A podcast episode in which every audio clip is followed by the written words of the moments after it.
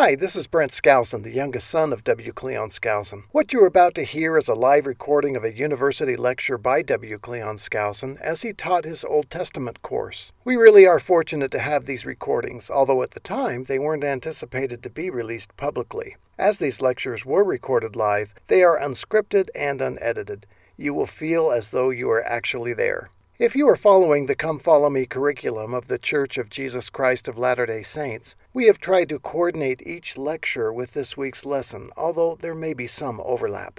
For those interested in the text Brother Skousen and the students are using, it is published as The First 2000 Years, written by W. Cleon Skousen, and is available at bookstores or online at skousen2000.com. Now sit back and join us in the classroom of W. Cleon Skousen. Enjoy!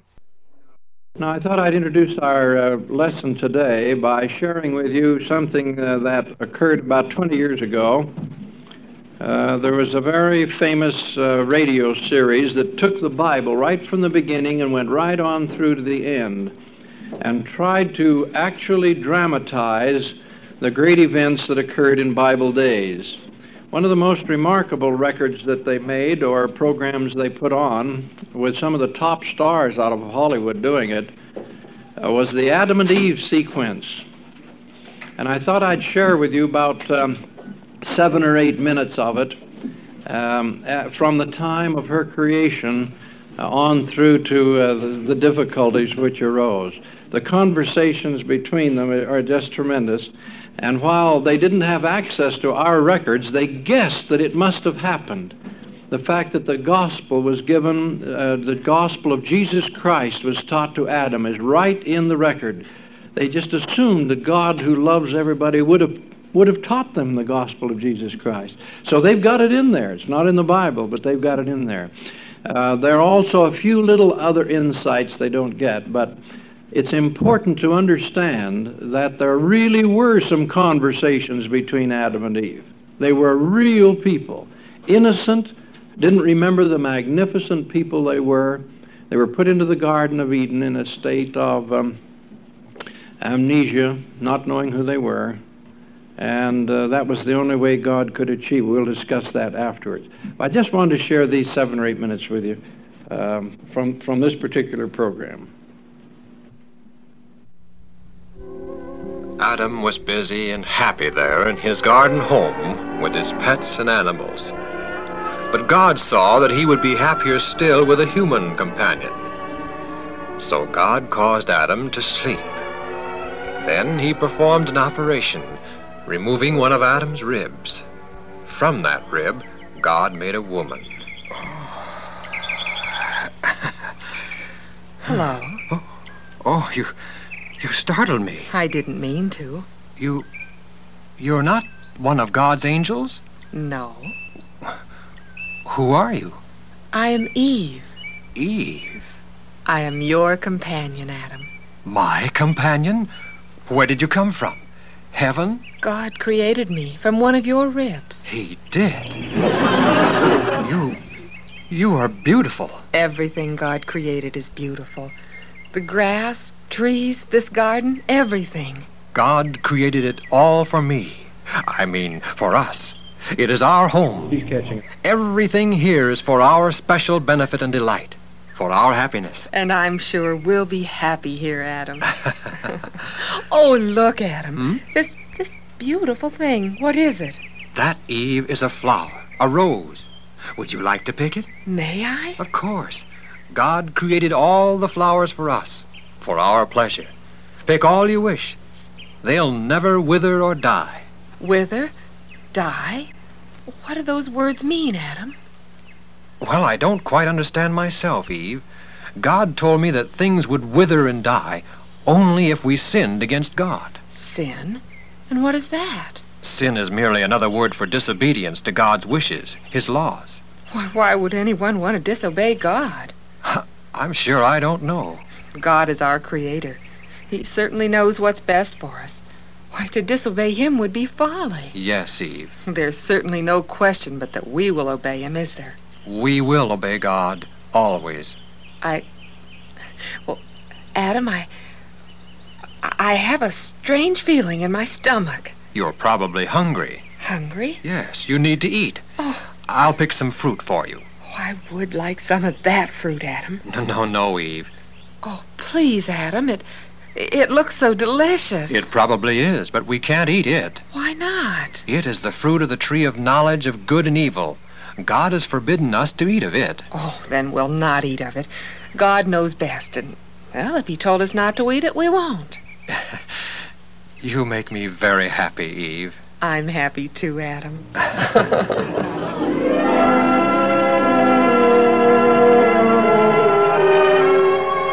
And so began life for Adam and Eve in the Garden of Eden. One day, while Adam was pruning some vines, Eve, contrary to God's warning, wandered away from Adam's side. Before she realized it, she was in the very center of the garden, looking up at the fruit of the tree of knowledge of good and evil. Oh, what beautiful, delicious looking fruit. I wonder why God forbade us to eat it. Oh, well, God knows best, and if He said Excuse me, um, did God forbid you to eat this fruit? Yes, I... What? Who's speaking to me? A friend. I don't see anyone. Where are you? Up here. High up in the tree. Why, I still don't see anyone. Don't you see a serpent? Yes, but... Well, serpents can't talk. Ah, but you're mistaken, Eve. I'm a serpent, and I'm talking. Oh, but Eve, tell me, did God really forbid you to eat the fruit of this tree? Yes. Oh, why? If If we eat that fruit, we'll die. God told you that? Yes. Well, God did tell us that. oh, my dear Eve, you're beautiful, but you're not very wise. Do you want to know the real reason God doesn't want you to eat this fruit? Why, he doesn't want us to die. Oh. Well, then why did God tell us not to eat? because He doesn't want you to be as wise as He is. Oh, now what's that got to do with it? If you eat this fruit, Eve, you will become as wise as God Himself. Oh, I, don't believe you. I speak the truth. God said if we even touch the fruit, we'll oh, die. nonsense, Eve. You won't die. You'll become wise. As wise as God Himself. I don't believe you. I speak the truth, Eve. Here. Here, take some of the fruit. See? You're touching it now. And you're not dead. I'm not, am I? Now eat some. Eat just a little bit, and you won't die either. Go on. Eat some. Well, uh, a little bite won't hurt, will it? Of course not. All right, then. Just a tiny bite. That's the spirit, Eve. That's the way. It Does it taste good, Eve? Yes, it tastes very good. See, I told you it would. Now go on. Eat another bite. All right. A bigger one this time. and that's it. now eat all of it. Eat it all. Yes, I will. oh, this is good oh, fruit. Oh, and why don't you take some to Adam and get him to eat it too? I will. Yes, I will. We'll both become God. Now, see there, Eve. See how wise you are already? And free, like God Himself. From now on, Eve, don't let anyone, not even God, tell you what to do or what not to do. Eat what you want to eat and do what you want to do. You're wise now, and you can rule your own life. Oh, Serpent, I'm so happy. I'm going to take some of this fruit to Adam. Good. Oh, but please don't leave. I won't. I want Adam to come back and meet you. Oh, don't worry, Eve. Adam will meet me many a time.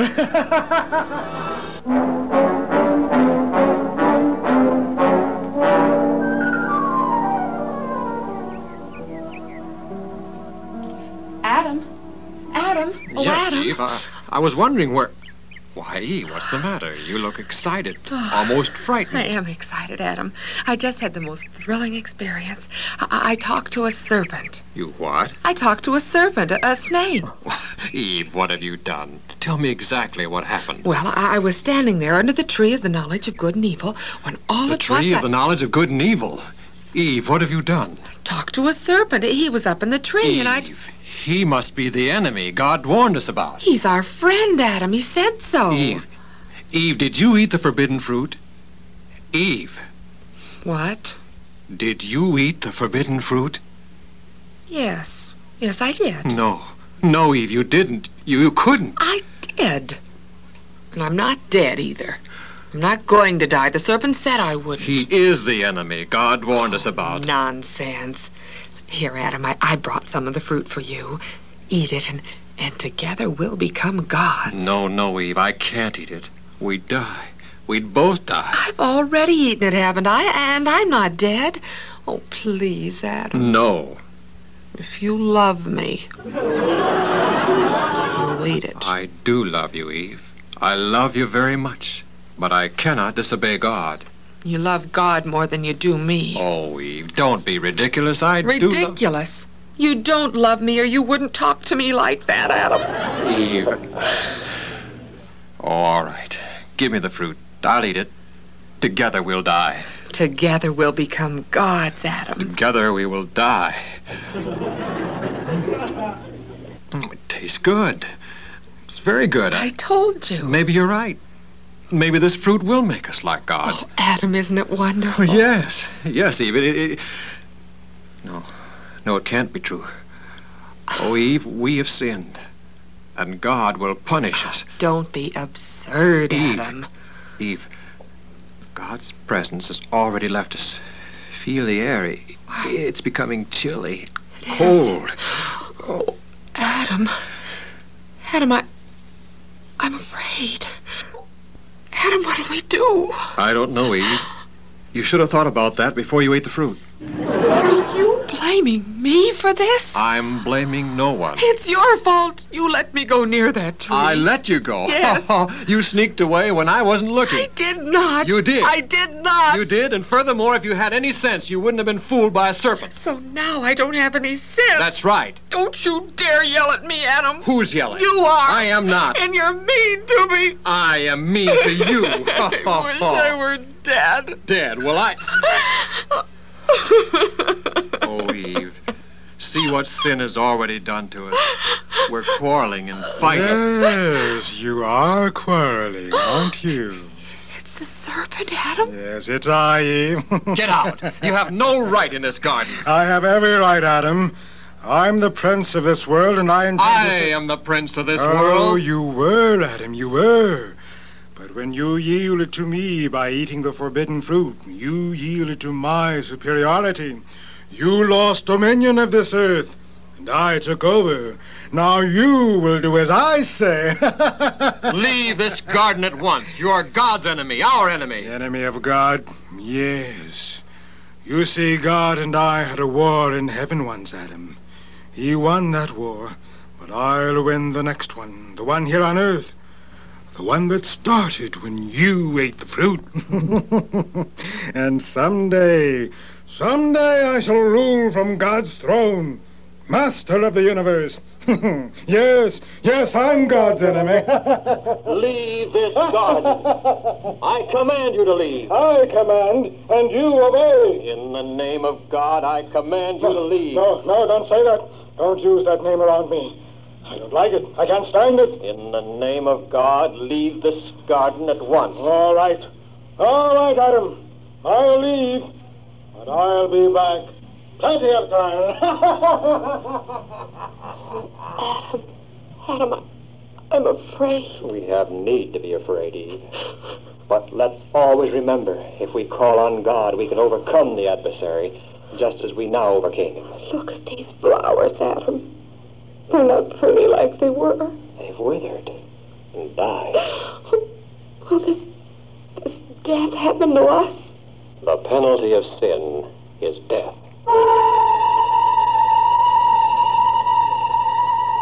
Soon after this, Adam and Eve were told that they would have to move from the garden. Move from the garden? But, but we can't move. This is our home. You have sinned. As sinners, you have no right to this perfect paradise home. But I. I don't want to leave. Does the Lord still love us, even though we have sinned? The Lord still loves you, and always will. Then why is he making us leave our home? That doesn't sound like love to me. Eve, Eve, forgive her for the way she is acting. She is wrought up and sad, doesn't realize what she's saying. All heaven is sad, but there is no other way. You must leave the garden. Will we wither and, and die like the flowers? The wages of sin is death. The moment you sinned, that very moment, you began to die, to grow old. You started on the downhill path to death in the grave. Is there no hope for us? No salvation? Yes, Adam, there is hope. God will someday send his only begotten Son to save you from your sins and redeemed the lost world. When will this be? The exact time is unimportant. Until the Savior does come, you and Adam will go outside the garden and start a new home. Invite God to be its ruler, and you will have a happy home. We will do as you say. How is the Savior to come into the world? He will be born as a babe. Will I be his mother? I cannot reveal that to you, Eve. Come, Eve. We must go outside the garden and start a new home. A happy, God fearing home. Yes, Adam.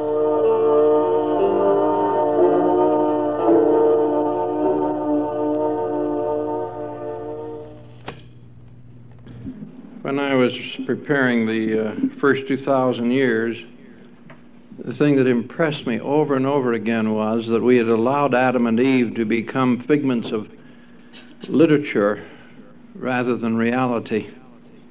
They were real people, great people. And there was much of this kind of conversation between them. And you see, they had their first two generations of children. Uh, they grew to maturity, no gospel to teach them. You're going to come to that. And all during that period, Mother Eve didn't know but what she had been the one that made the terrible blunder that got them into that predicament.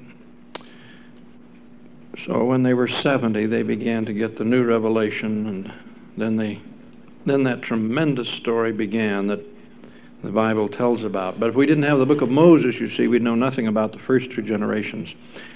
Now we know considerably about this, this whole setup. We know, for example, that all of the earth, the crust of the earth was united with Eurasia. All of America and Eurasia and Australia and the islands of the sea uh, were, were um, basically united into one land. That's a bit of a challenge to the scientific mind that's, um, uh, that is accustomed to thinking of universal uniformitarianism uh, as being the key to the past. The Lord said, No, I've interfered every so often and really geared things up.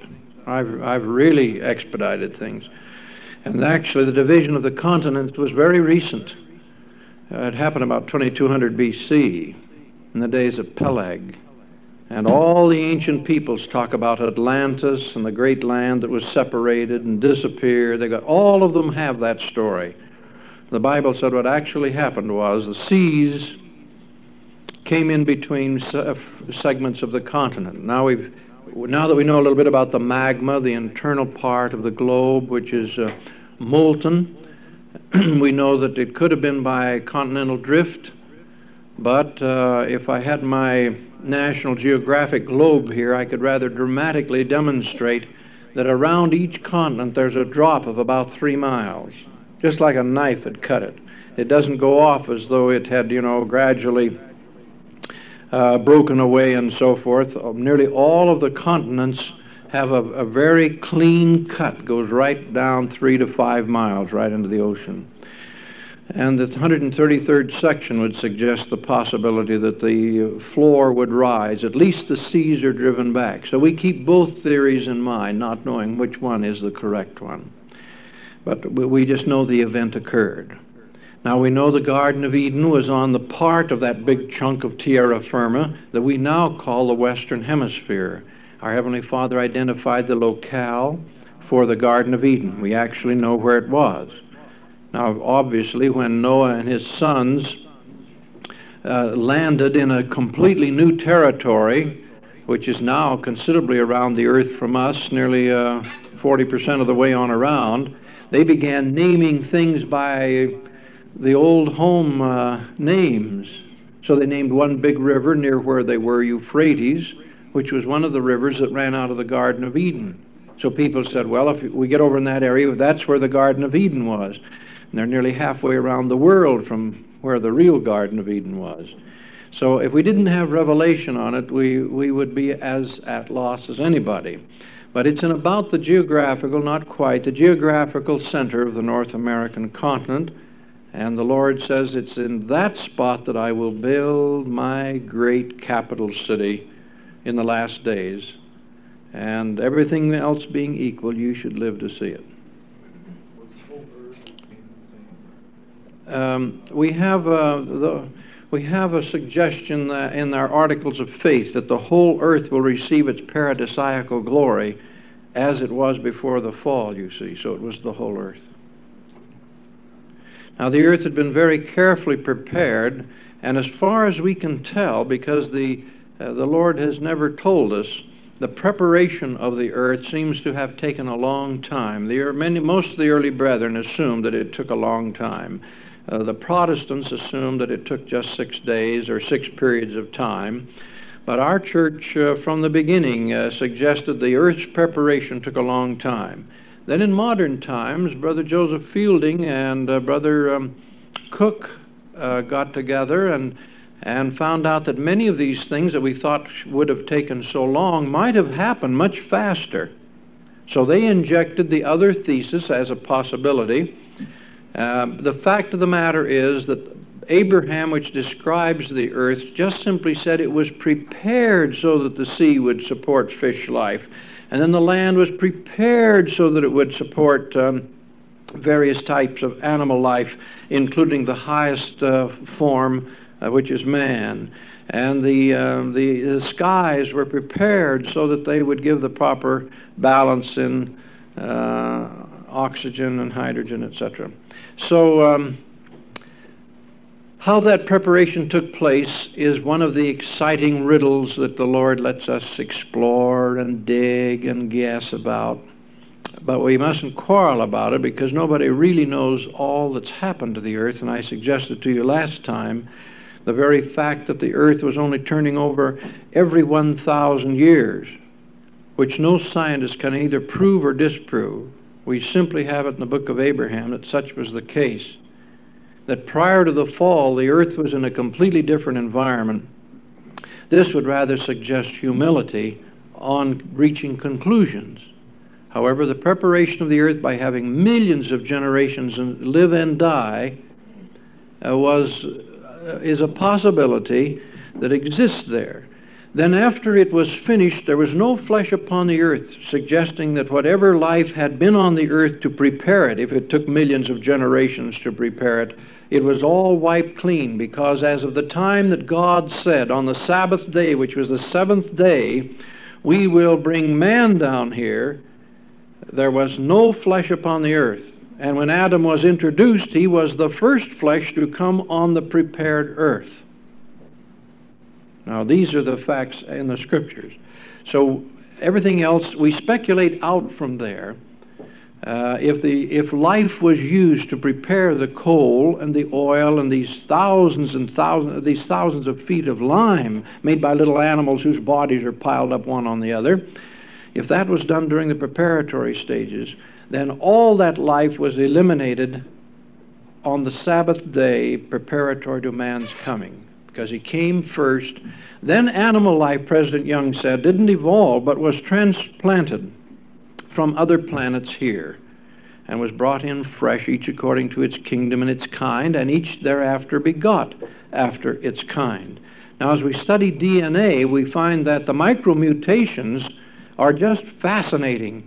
Uh, you got um, all the cat family, which is a kind, diversifying to the point where they can't interbreed anymore. Therefore, they become new species as such, but they're still the same kind. Got your little house cat you see, and you got your tiger. And we find that uh, now that we're studying DNA, that in the house cat there's a potential tiger. Mine, anyway. and uh, given a, a, period of time, this DNA will go in every direction. We've also found that um, the DNA, which is the in the chromosomes and the genes, as you know, will react to environment. And you take the ordinary sparrow, gray sparrow from England, which they brought over here in about 1848 the sparrows that went south developed, began to develop a, uh, a certain kind of plumage, completely foreign to them. And the ones that went north started to grow lighter and lighter, meaning that the, one, the lighter they got, the more likely were to survive. A lot of them went black, maybe, or a lot of them went somewhere else, but they'd all be eliminated. And the one that could survive in that environment gets to be the one that perpetuates itself, which is real interesting. But you don't get the macro mutations. They have, they have to assume that they're, they're there. You, the, the little micro mutations where you get cats becoming all kinds of different cats, but still cats, that's very easy to demonstrate. But cats becoming a whole completely different species, that's something else. Or I should say a different kind, a different genus, a different order. That doesn't happen. So you who are in science, don't let it bother you a bit. Our Heavenly Father has just said, What I have done is as sacred as what I have said. So listen to what I have said, then go take a look. And when I and when I come in the, at the beginning of the millennium, I'll tell you what really happened. And it will be knowledge which no man knew. Section 101. So that really makes us humble. But I think those who have dug in the rocks and those who have considered uh, uh all the possibilities and all the theories without quarreling, just simply say, well, that's what it looks like. It looks like there was um, a big boom and universe spread out like that. Uh, uh, we can almost fix the date at least when it seems to have happened for the Earth. And um, we think that's the case. Then somebody comes along and says, But you overlooked this and so, oh, well, then it's a little different. That's the way science goes. So don't quarrel. Take a look, figure out what you can, and study your scriptures because what the Lord said will eventually fit what the Lord did. That you can be sure of. But I, I, as I got into this and as I studied Brigham Young and the brethren that were close to the prophet who knew so much about these things that never got on the record. In fact, just before his death, he wished, he, he said, I, if I just talked to the saints once more before I died, there's so much I held back. But in the wisdom of God, I think he should have held it back. Because the little bit that spilled over, our people get into Relief Society and, uh, and priesthood meetings, and it got so bad in 1894, uh, Brother Woodruff said, Brethren, God is God, Christ is Christ, Adam is Adam, and you are you. Will you please leave it there and get out there and plow your fields and do what you're supposed to? That's all. They were completely preoccupied with uh, the little bit that had spilled over, and they couldn't quite figure it out. Then somebody made up a theory that. Um, Adam was Elohim, and um, Joseph Smith was the Holy Ghost, and they apostatized and all went off by themselves. And uh, so the brethren said, All right, now, truth is truth. We've only got part of that truth, and you're filling in the chinks with speculation and all of your fighting and quarreling. Now stop it. Stop it. The earth is here. We're here. And God's there. And we want to get back up there, and He'll show us how He did it. So stay with the ship. That's the message of the brethren. All right, now, did you all pretty well figure out in your mind or, or clarify in your mind what I told you about the creation, that as far as we can tell, and in these classes I merely share with you my, my own best thinking on the subject. If I can get a hold of more information, I'll share that with you. But as of this moment, uh, Moses, which is the improved version of Genesis, the way Moses really wrote it, uh, he tells about the one, two, three, four, five, six, seven days and uh, then comes on down to an earth that's all prepared on the seventh day and continues. Man having been created in the pre existence on the sixth day, he doesn't tell us anything about that earth. Abraham, on the other hand, uh, scoops up the pre existence part, then tells about the preparation of the earth on each of these days so that Adam was able to come in on the seventh day That's how we know Adam's is the temporal creation, because the 77th section is where Joseph Smith says the arrival on this earth was the seventh day. So as soon as we discovered Abraham describing an earth where Adam arrived the seventh day, we identified that with the temporal creation. But he doesn't say how the Lord would prepare the earth for fish and animals. He just said it was done. Was it done by taking a ball of volcanic rock and salt water and letting the algae start working on it, breaking it down into soil, and then working generations and generations upon it to put, put uh, in the natural resources? Is that the way he did it? Many think that that's the way it was. Brother Orson Pratt did, Brother B.H. Roberts, Brother Talmage. Others believe that that was done pretty fast. So we contemplate and listen to these various points of view. The fact of the matter is, an earth was prepared so it would support high, highly um, specialized protoplasmic life, which constitutes human beings. We are very complicated, and we're in the image of God. And it's exciting how we came here, not as a descendant of lower life, but we came here from, uh, from outer regions. And the Lord says to Moses, Now don't ask me anymore. I'm not going to tell you about the outer regions. Only concerning this earth reveal I unto thee. And, and Moses said, All right, reveal that, and thy servant will be content. But he wasn't. Uh, okay, now. The purpose of earth life is very unique, and it's, it's difficult for us to visualize why element on the spirit level is so limited. But spirit element is very perfect.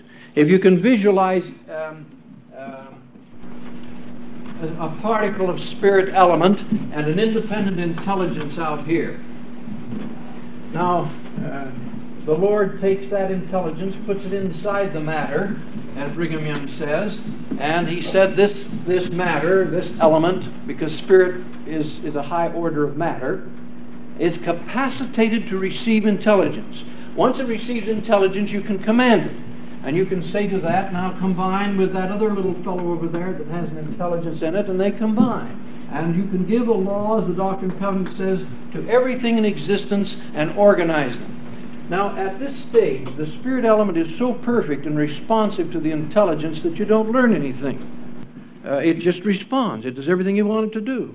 Uh, you don't have any of the experiences we're having down here of having to fight the matter. We don't, don't seem to have had that problem at all. Spirit matter seems to be tremendously responsive to the organized intelligence within it. And um, therefore, it is necessary to have uh, the gross matter uh, put over the top of this. And that's what you got in the form of your body. So that inside you have the intelligent spirit uh, element. That's the spirit element with an intelligence in it. Uh, and superimposed here. Now, in the resurrection, these two become one. Both types of element come together like ice uh, in a pan of water. The ice melts, you've got one element again, haven't you? At the moment, you have water and ice. And they seem different, but they actually were the same thing. In the resurrection, they come together, and you never can separate them again. And the early brethren said the second death consists of having a resurrected body as a son of perdition for a period of time, during which time Cain will be able to rule over Satan, who will just have a spirit. And Cain will say, You haven't got it yet. I'm above you. And he will be. He'll rule over Lucifer for a period.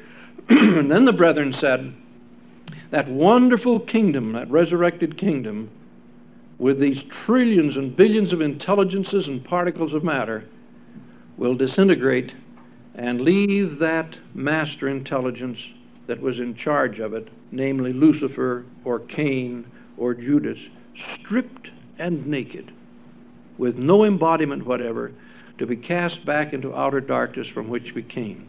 88th section of the Doctrine and Covenants. And then uh, the brethren, when they found that doctrine, immediately began to say, Oh, goody, they get another chance. Isn't that nice? And the Lord was there with a revelation right like that and said, Don't you, brethren, ever teach that they get another chance. I've never authorized that. And I've thought about that a lot. if one were fortunate enough to reach godhood and uh, you were scooping out a big uh, a lot of intelligence to organize planets and get things going, you know, for your own system. You've, that's your future, isn't it? To organize planet. All right. You scoop out of outer darkness then the necessary intelligence and matter, and all of a sudden up pops Lucifer. Stripped now, just a naked intelligence. Hello, Brother Skousen. Ooh, hello. I've learned my lesson. I Want to be part of yours now. I'll really help you. I'll really do a good job this time. Ooh, Lucifer. You're smarter than I am. You're a son of the morning, born long before I was. And you betrayed my Heavenly Father. I, I couldn't possibly take a chance on you. Couldn't possibly. Sorry. I wouldn't be a bit surprised if that's one of the reasons the Lord says, don't ever say they get another chance. But that's speculation on my part. All we have is the teaching of the early brethren that the second death consists of literally losing the spirit, if it's a satanical spirit, or the physical resurrected body in due time, if it's a resurrected son of perdition and then be cast back out with all that knowledge and experience into absolute chaos, which is outside the organized kingdoms of the Father. The Father says space is that part of eternity where I have organized kingdoms. And there is no space in which I don't have my organized kingdoms, and no kingdoms in which I don't have space. But what is beyond God's organized kingdoms? That seems to be the outer darkness of chaos, where we're constantly expanding the universe and conquering it. In other words, space represents God's conquered territory, or the family of the gods. And we probably will have to scoop out some more and bring it in, organize it, formulate it into patterns, make a planet, and thus the Father says, I go in one eternal round. That's how big Mormonism is. Once God had restored the gospel, our minds just went off in advance of science, actually. Science is just catching up with intelligence in matter. We've been teaching it for over a century. Well, we should have been teaching it. We taught it for two generations and lost it. But we got it back in the mainstream now. And now science comes along and says, What do you know? Bergson, the philosopher, says, There's finite intelligence in matter. Considerable evidence there's finite intelligence in matter. It's just, I sat in lectures with Robert Millikan down at Caltech and heard him preach that doctrine, and I thought, he's stealing Brigham Young stuff. But the church had lost it. We got it resurrected now and back in the mainstream of LDS thought. Can you give us some reference on, the... on second death? Yes. yes. Yes, I have a whole um, handout on it, and a little later in the course, why I'll see if I can have a quantity of the mimeograph so that you can have it. But it's a, it was a well established teaching over a period of about 50 years. And then, like so many other things, you know, we got to fighting Indians and, and moving up into the mountains and fighting crickets and a few other things got in our way, and we lost it. Would it be safe to say or summarize? Now, say that again. Spiritual degeneration? Uh, that would describe what? Second death. The spiritual degeneration. Yes, well, let's let's look at this way. Here, supposing I were a son of perdition. Now here I have this magnificent body that's been obedient. Um, I'm the master intelligence, aren't I? Up here somewhere. I got a seat of government up there. I notice when I shut my eyes down, this is down from me, and this is out from me, and this is up from me. So I assume I'm. I got a seat of government in there somewhere, and I've always existed. I've always known who I was and I got this wonderful body, and then I sinned. Would it be right for this body to have to go into outer darkness with me because I have sinned? Wouldn't, would it? So it would disintegrate, I would say, rather than degenerates. In fact, though, this is the way the brethren taught it that the resurrected body goes back to resurrect, a resurrected earth and becomes a part of it. Um, and the naked, stripped, son of perdition intelligence then goes back to its own place again.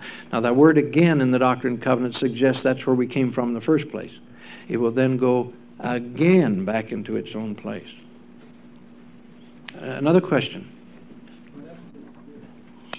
Well, that is the spirit. You see, the spirit in the resurrection, the spirit and the temporal element come, become one, like ice and water when ice melts. Right? They become one, and then they, um, and that's the material that, having been glorified and resurrected, will disintegrate into its respective parts and become part of the planet to which it belongs, while the spirit, the intelligence, I should say, is cast out. Now, what's that? The real essence is an intelligence. But that's why I say your body is millions of intelligences organized together in matter. Millions of particles of matter and intelligence. And it, it, obeys you, you see. It's wonderful, marvelous. But you've got one intelligence, the master intelligence up there, that's supposed to dominate all these rest, the rest of them and say, now get up and go to priesthood. See? That's you. Uh, the others say, no, the late, late show made me tired. I'm sorry, I want to sleep in. Okay. Now, I'm going to let the class out at one minute to the hour, so you don't need to get nervous. You'll have plenty of time. Put on your coats when it's cold and put your benches down. And so, out of courtesy to everybody, we don't start to leave till everybody leaves together. And uh, sometimes it's pretty exciting at the end of the class, and I might just go over so you everybody just start pointing at the clock. You see, that helps. But anyway, I, I talk against the clock. And I just wanted to mention now, there's some things that we had to get on this earth that we couldn't get in the spirit world. That's what I wanted to emphasize. Can you name four or five of them? You couldn't possibly get it in heaven. Yes. We're allowed to have a testimony, or dying to have a testimony, or something to that I think it's a correct uh, deduction. I have it over here in about page, about the about three or four more chapters over, dealing with Cain that, um, that the probability is that he did all the formal things that were necessary, but in his, in his bosom he had a nest of serpents there, and the Lord said, Well, I, I got to get this out in the open before he gets up into godhood, or he'll destroy a whole segment of my kingdom. So he put him in the right place, gave him the priesthood, and he exploded. So you see, God has to eliminate those who are in, unworthy as well as glorify those who are humble and, and are worthy. Good point. All right, now, another thing. To obtain the fullness of joy, to obtain a physical body, to be able to get a companion for time and eternity, to be able to have. Part, to, yeah, to be able to have children, and now just a word about delayed judgment. Isn't it a fantastic thing that down here, uh, you find yourself sinning? She picks up the apple, you see, and she says, And I didn't die, did I? God told me not to touch it, and I've touched it, and I'm not dead. Yeah, that's delayed judgment. Okay. And, um, and she ate it, and uh, it take, takes a little while. Now, actually, what God does is to give us a chance to turn around and then wipe it out with the atonement if we will abandon it forever. The doctrine of the atonement is just magnificent. And here in this stage of your life, you may have been very obedient to God, been tempted many times, but nothing real horrendous has happened in your life. On the other hand, some of you have really had scars that you never want to have brought before the judgment bar. Our Heavenly Father says that life before you're through will scar you. And you will be the first to say, Heavenly Father, ooh, that was ugly. That certainly wasn't my best self. And I offended. I offended God. I offended my loved ones. I offended. Now, you're, before you're through, you'll say that. It happens to everybody. When President McKay told me that that had happened to him, I could scarcely believe him. But he assured me that that he had to repent and work and work at it like everybody. I knew that President Grant did, uh, a great uncle of mine, and he told me how his youth was pretty rough. His mother was a widow and so forth. So don't any of you get discouraged. There's a chance to blot it out. You can blot out these offenses, but overcome them as fast and as well as you can that you might reap your great inheritance. Now, is there any repentance in heaven? Any suspended? Apparently, before we came here, you had the free agency to sin if you wanted to, but you got the immediate impact. And that's probably one of the reasons why so many of us were obedient. Boy, a couple of times we had it. I don't know. What do you want? And so we didn't learn too much. But now we are getting this other opportunity. And in, when we go back in the resurrected state, there's no repentance. You can sin, but if you do, you get it right now. Okay, we're adjourned. One minute, you see, right on, right on.